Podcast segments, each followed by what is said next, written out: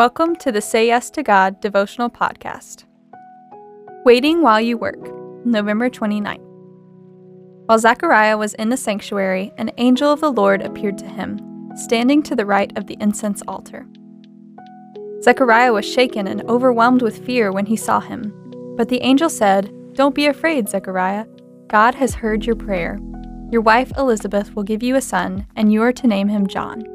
Luke 1 11 through 13. Zechariah was a man with a burden, and he was also a man who had a job to do. He did not shirk his responsibilities or slink into idleness as he waited for an answer from God. He remained steady and reliable. In fact, it was while he was on the job, faithfully being where he was supposed to be and diligently doing what he was supposed to do, that Zechariah finally heard from the Lord. There are times when we need a break from our labor to hear God and rest. The weekly Sabbath is a recognition of this need.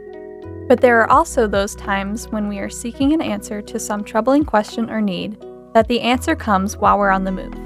Waiting does not always mean stillness. The posture of hearing from God often takes the form of diligence. Here's your next yes to God.